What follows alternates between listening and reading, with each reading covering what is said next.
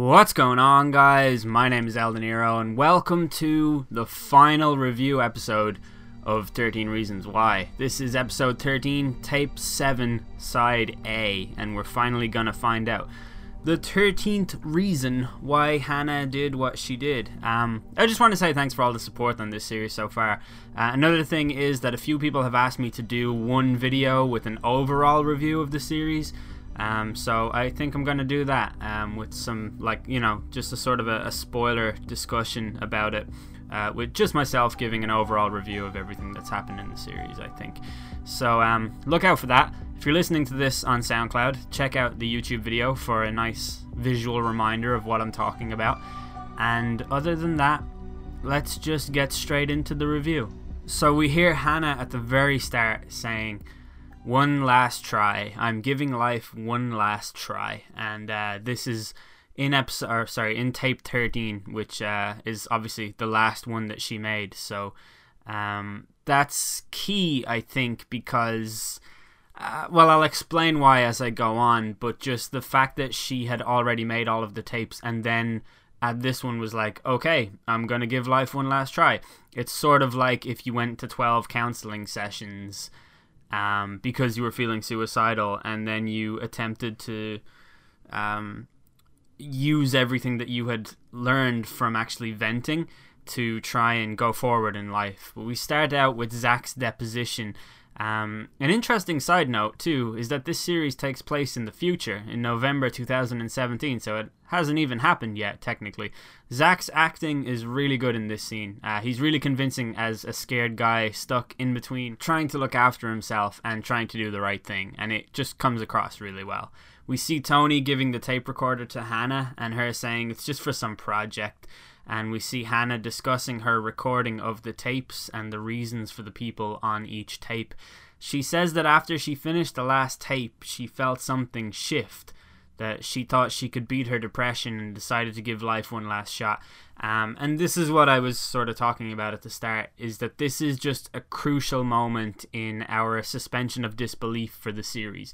We needed to reconcile the therapeutic effect of venting your pain with the final moments of Hannah's life because conventional wisdom tells us that if you're feeling down, like alone, sad, or, or any number of negative emotions, the first thing that you should do is talk about it. It's what they always say just talk, talk to somebody. Just throwing your problems out there can help you understand what you're going through. Um, it, it, it's, it's just, it's a therapeutic experience. And I think that was the most difficult aspect of getting on board with this series. So, Hannah setting up this moment of foreshadowing at least walks us into the episode prepared for the final stages of that suspension of disbelief. That there's clearly going to be one last straw here, and we're going to find out what it is. Hannah walks into the pharmacy to take a cassette tape, saying that she needs one more for her project. Her mum briefly quizzes her about the project, but Hannah says, Ah, it's just stupid, never mind. And her mum says, Nothing you do is stupid this scene is slightly painful to watch because of how oblivious Olivia is, which that, that is such a neat rap lyric. Like Kendrick Lamar, you know, hit me up. I'll give you the rights to that one. Um, to Hannah's darkest intentions, and the way that Hannah's exterior is so strong and ordinary, and even as her mother says, radiant, and yet there's just so much more going on. Um, so it's sort of uh, yeah, it's just a little bit of a painful scene. We then move on to Marcus's deposition, and he says he believes that he hurt Hannah's feelings because she wanted to date him, but he didn't want to date her, which is not the entire truth, but it's important to note that Marcus started off his deposition really confidently, saying, like, oh, blah, blah, blah, whatever, I'm Marcus. And then as the questions came, he sort of remembered what he had told Alex he was going to do, or at least what he and the rest of the guys agreed with Alex, which was that they were just going to tell the truth. And he was truthful, and he seemed remorseful, and that's good to see. I think we needed that because Marcus has been a very frustratingly mm, evil character. Not quite evil, but definitely two faced and self important. Tony visits Clay's house for breakfast, and Clay is like, No, Tony has to go, and then brings him upstairs. And he shows him his recording of Bryce boasting about the rape in the last episode. Tony is unsure what to do from here. Um, he's saying that they've been sitting on evidence for weeks, and like that's true. But Clay is so determined. He's sure that this is not only what he wants, but it's the right thing to do. And he says that Sheri has already gone to the police. All they have to do is just get this cassette to the relevant authorities and hope that justice is served. We move on to Courtney's deposition, and she is shown Exhibit 3, which is a photo of her and Hannah kissing. And she initially denies it but it seems pretty clear to me that she's about to open up with the truth as the scene shifts to Monet's, where Clay is meeting Jessica, and Clay is kind of trying to convince Jessica to go forward with the tapes and present them as evidence. He says he'll support her fight and that Bryce should definitely pay for what he did. As Clay leaves, Jessica's confused, unsure about what to do. She tells him not to burn the tapes as he'd suggested he would if that's what she wanted. So this tells us that Jessica has still got some fight left in her and she may very well go with Clay's idea, which would be pretty great. We then see Kat making a return back for her deposition, and her deposition is really good. She's actually like a really good actor. Um, it's kind of a shame that she wasn't in the series more because just I think her inclusion here makes the episode stronger somehow. Um, her her test uh, I don't I don't think it's testimony if it's in a deposition, but it's it's just really good. And she says that if she was around to help Hannah through her struggles, that Hannah would still be around today. And she's asked if she's still friendly with Justin Foley, and she says Justin Foley is dead to me. We then see Jessica and Justin having another argument. Justin gives a really impassioned speech about how he walked every street in this town. He climbed all the way to the top of a crane that overlooks the city and he was tempted to jump and he can't stop thinking about Jessica. And she tells him to try harder while she walks away. And this is a really awesome line. It reminds me of Andy Garcia in The Godfather 3, which is a movie that probably none of you have seen and it like it, it's I mean it's highly rated relatively um, as a movie, but it's one that people just don't really think is good at all. I think it's good, but Andy Garcia plays a guy called Vincent Mancini, and he's dating uh, Mary Corleone, who is played by Sofia Coppola, and she's pleading with him to stay with her and not work for her father, and she says, "I'll always love you," and Vincent replies with love somebody else. And there's so much finality to it, even though it's delivered with emotion and, and, and teary eyes, much like Jessica's line here.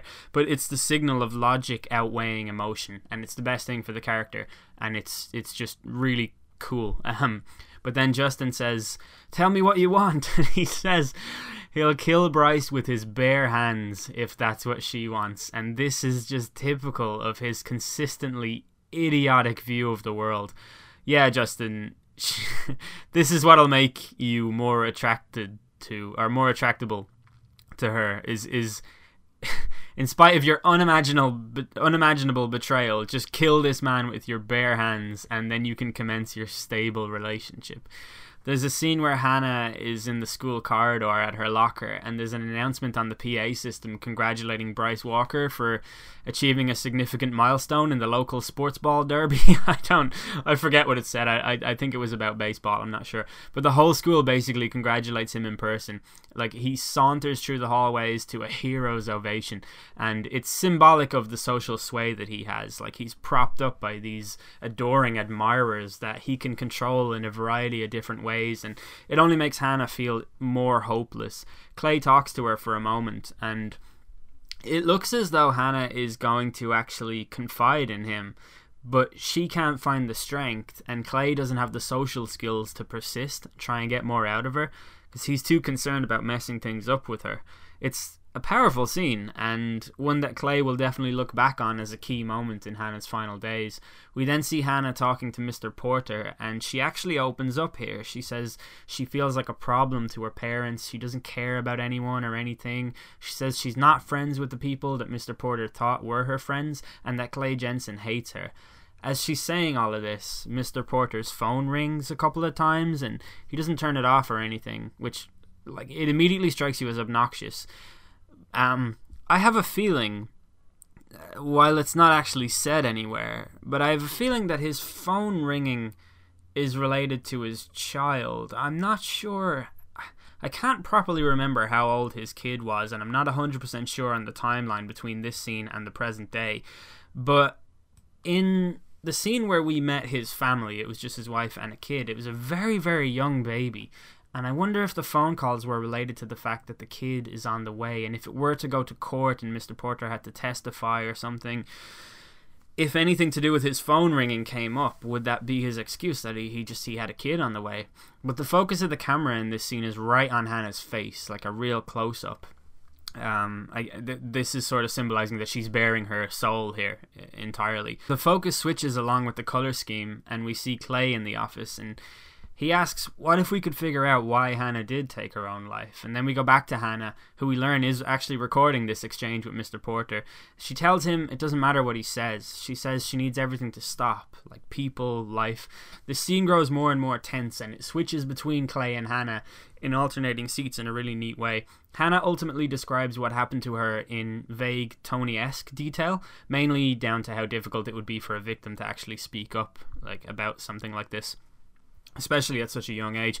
Mr. Porter really drops the ball here, though, and Clay properly calls him out over it. Mr. Porter tells her that he will support her as best as he possibly can, but he can promise that Bryce will go to jail. He doesn't know that it's Bryce. Hannah won't tell him the name. But this scene is set up to show what a failure Mr. Porter is, and it's clear they've been trying to make us believe that that's his character's inevitable conclusion just by his general behaviour in the series so far. But I'm going to say something in his defence. He asked Hannah if she said no or told Bryce to stop. And she says no, she didn't. She doesn't describe the scene with that much detail, but she adds that she felt embarrassed. And I think that if I hadn't watched this show, or if I wasn't aware of the events that she's talking about, I'd probably reach the same conclusion he did. Like, he literally cannot do anything here. Like, I don't think his actions are inside the scope of illegality. I don't think he acted with reckless intent or, or criminal levels of ineptitude or anything like that.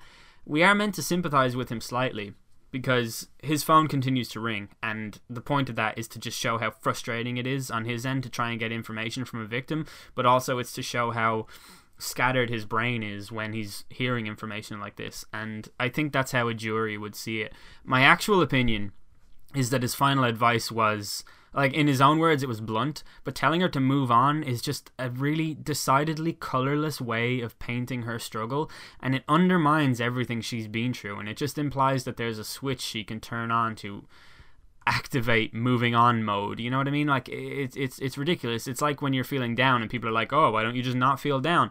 What he should have done was told her that she's never alone. She can always talk to him or any number of free counseling phone lines and he could have given her some phone numbers. He should have set up a weekly session where they could talk and he could ask her different questions to determine what her mood is like. He should have discussed the conversation with her parents even just to warn them that she doesn't seem all that happy. Like he wouldn't have had to frame it as a mental health issue. He doesn't have like an obligation to go to the parents with every little suspicion that he has, but it just would have been a better idea. He also should have come up with options for her moving on procedure. Like he should have asked her about her future, what her hopes and aspirations are, what she's going to do, what she's doing to connect the future version of herself to the present he basically should have made sure that there were a number of doors open in future Hannah's life.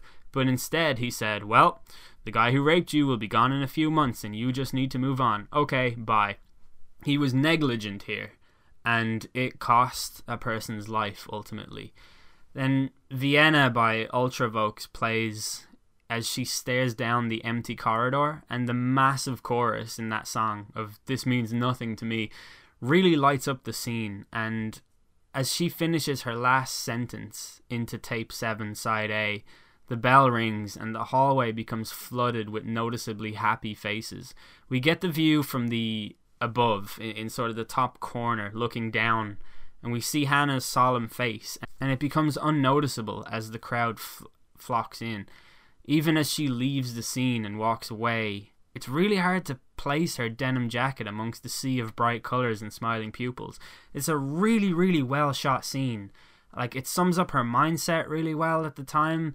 Um, the fact that you can feel all alone even when you're in a group of people, and I don't know.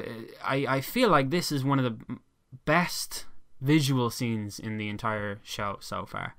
Clay describes the last moments of her life, and we watch them as he describes them in painful detail.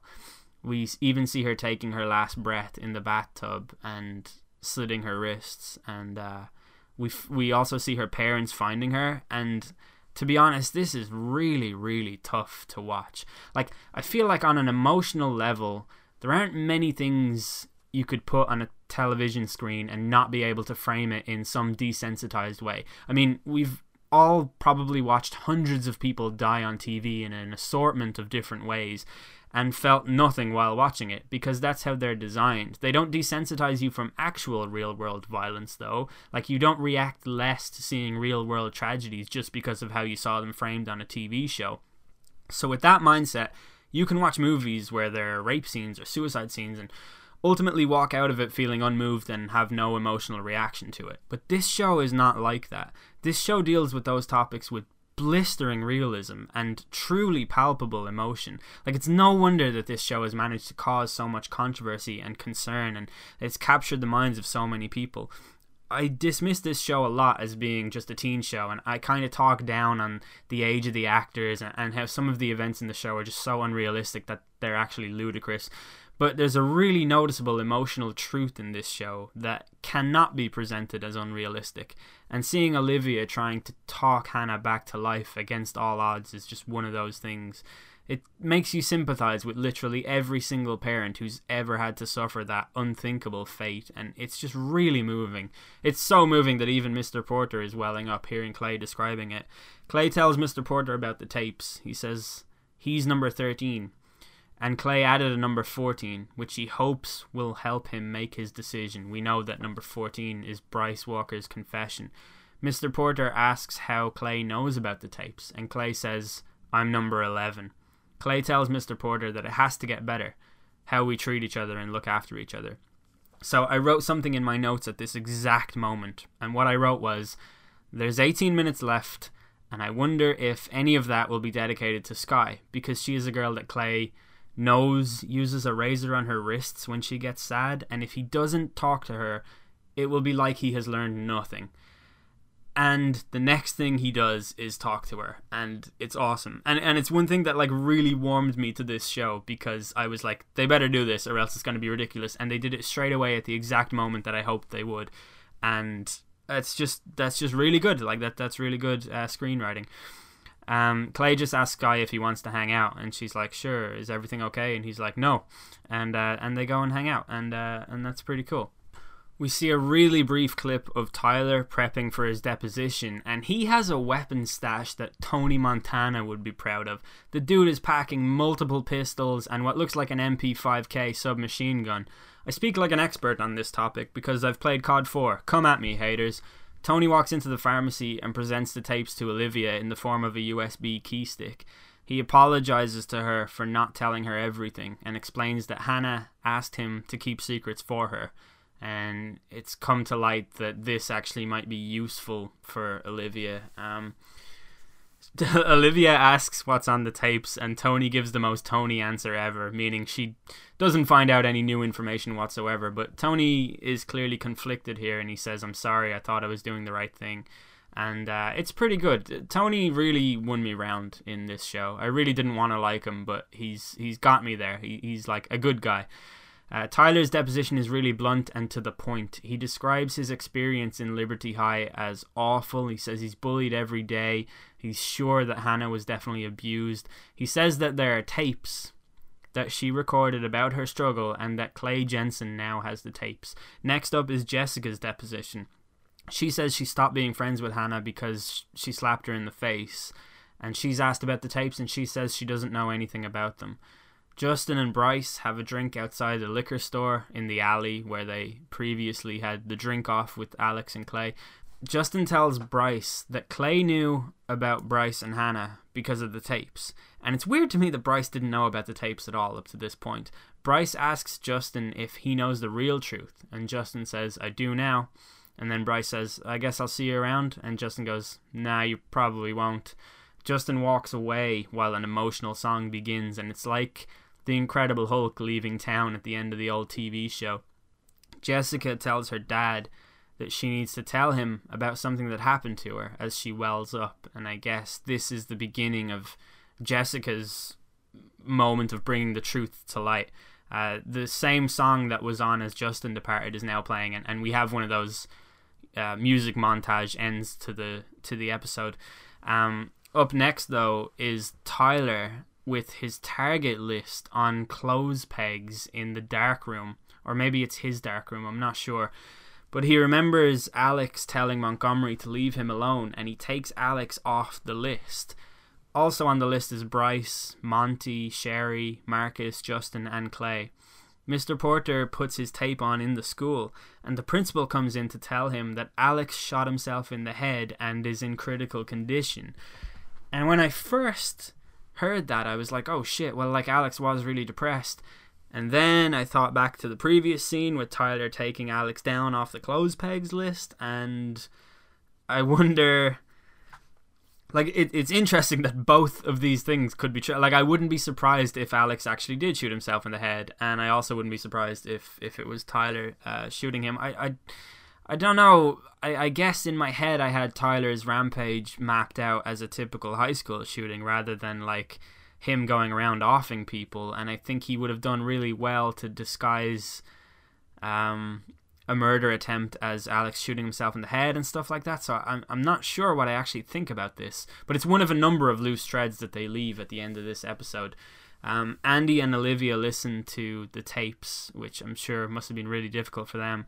And Clay, Tony, Brad, and Skye drive off into the sunset to close out the episode. And I really enjoyed it. Um, some of the scenes were tough to watch, like as I said, but um, it was really good television, as I was promised by uh, a lot of you guys listening. So um, I enjoyed it. I, I enjoyed the episode. I I think the most important thing for me, like my number one reservation, was the whole idea of Hannah being able to vent all of her problems and for it to have ultimately no difference on her. And I think they sort of tackle that in a in a pretty neat way. Um, there are lots of positions I can take on the Mr. Porter thing, and I'm not really sure what I feel myself, honestly. I think they did a really good job of showing the pressure he was under in that scene, uh, with his phone constantly ringing, sort of. Uh, just symbolizing how difficult it must have been for him to try and make an executive decision there and figure out what he was supposed to do. Um, Clay gave uh, a really good like speech to Mr. Porter and then backed it up by going and talking to Skye, and I think that was really good too. Um, it shows at least that he has learned something. Um, there's a lot of loose threads though, so we have the whole Tyler thing that's that's looming. Like you know, there's impending death in that thread, no doubt about it. We also have the fact that Bryce is still out there. Uh, he's still being propped up by some people. Um, we don't know the full extent of, of Courtney's deposition. We we know nothing about how the court case is going to go, and I wonder if that's what season two is going to be all about, or if there's going to be more evidence from Hannah, which would be interesting, but I, I think it would probably be a mistake on their part. But I don't want to speculate too much on season two, I guess. Um, I'll do a full video talking about my entire thoughts on season one, and I might talk about what I think will happen in season two. I've also got a fan theory that I might make a video about, which uh, which should be pretty good if I do. Um, but yeah, the, this episode, I I think just the scene where Hannah slits her wrists was really moving and really powerful, and um, the moment after it happens, the next scene uh, moving on from the tub is Mr. Porter saying powerful and painful, and that's pretty much it. Like that's pretty much what it is when you watch it. Um, so yeah, that's those are all my thoughts. If I missed anything, let me know, and I will talk about it in my next video about this series. I'll probably only do one or two more videos about this, and then move on to something else. Um, if you want to suggest other series, go ahead and do that. Leave some comments. Um, that'd be pretty cool. But yeah, thanks for sticking with this the whole way through. It's been really awesome, actually, it, and it's it's been so refreshing for me to do something so drastically different from what I usually do. So. Um, yeah, thanks for making that transition an awful lot easier. I've been Eldeniro. Thanks for listening.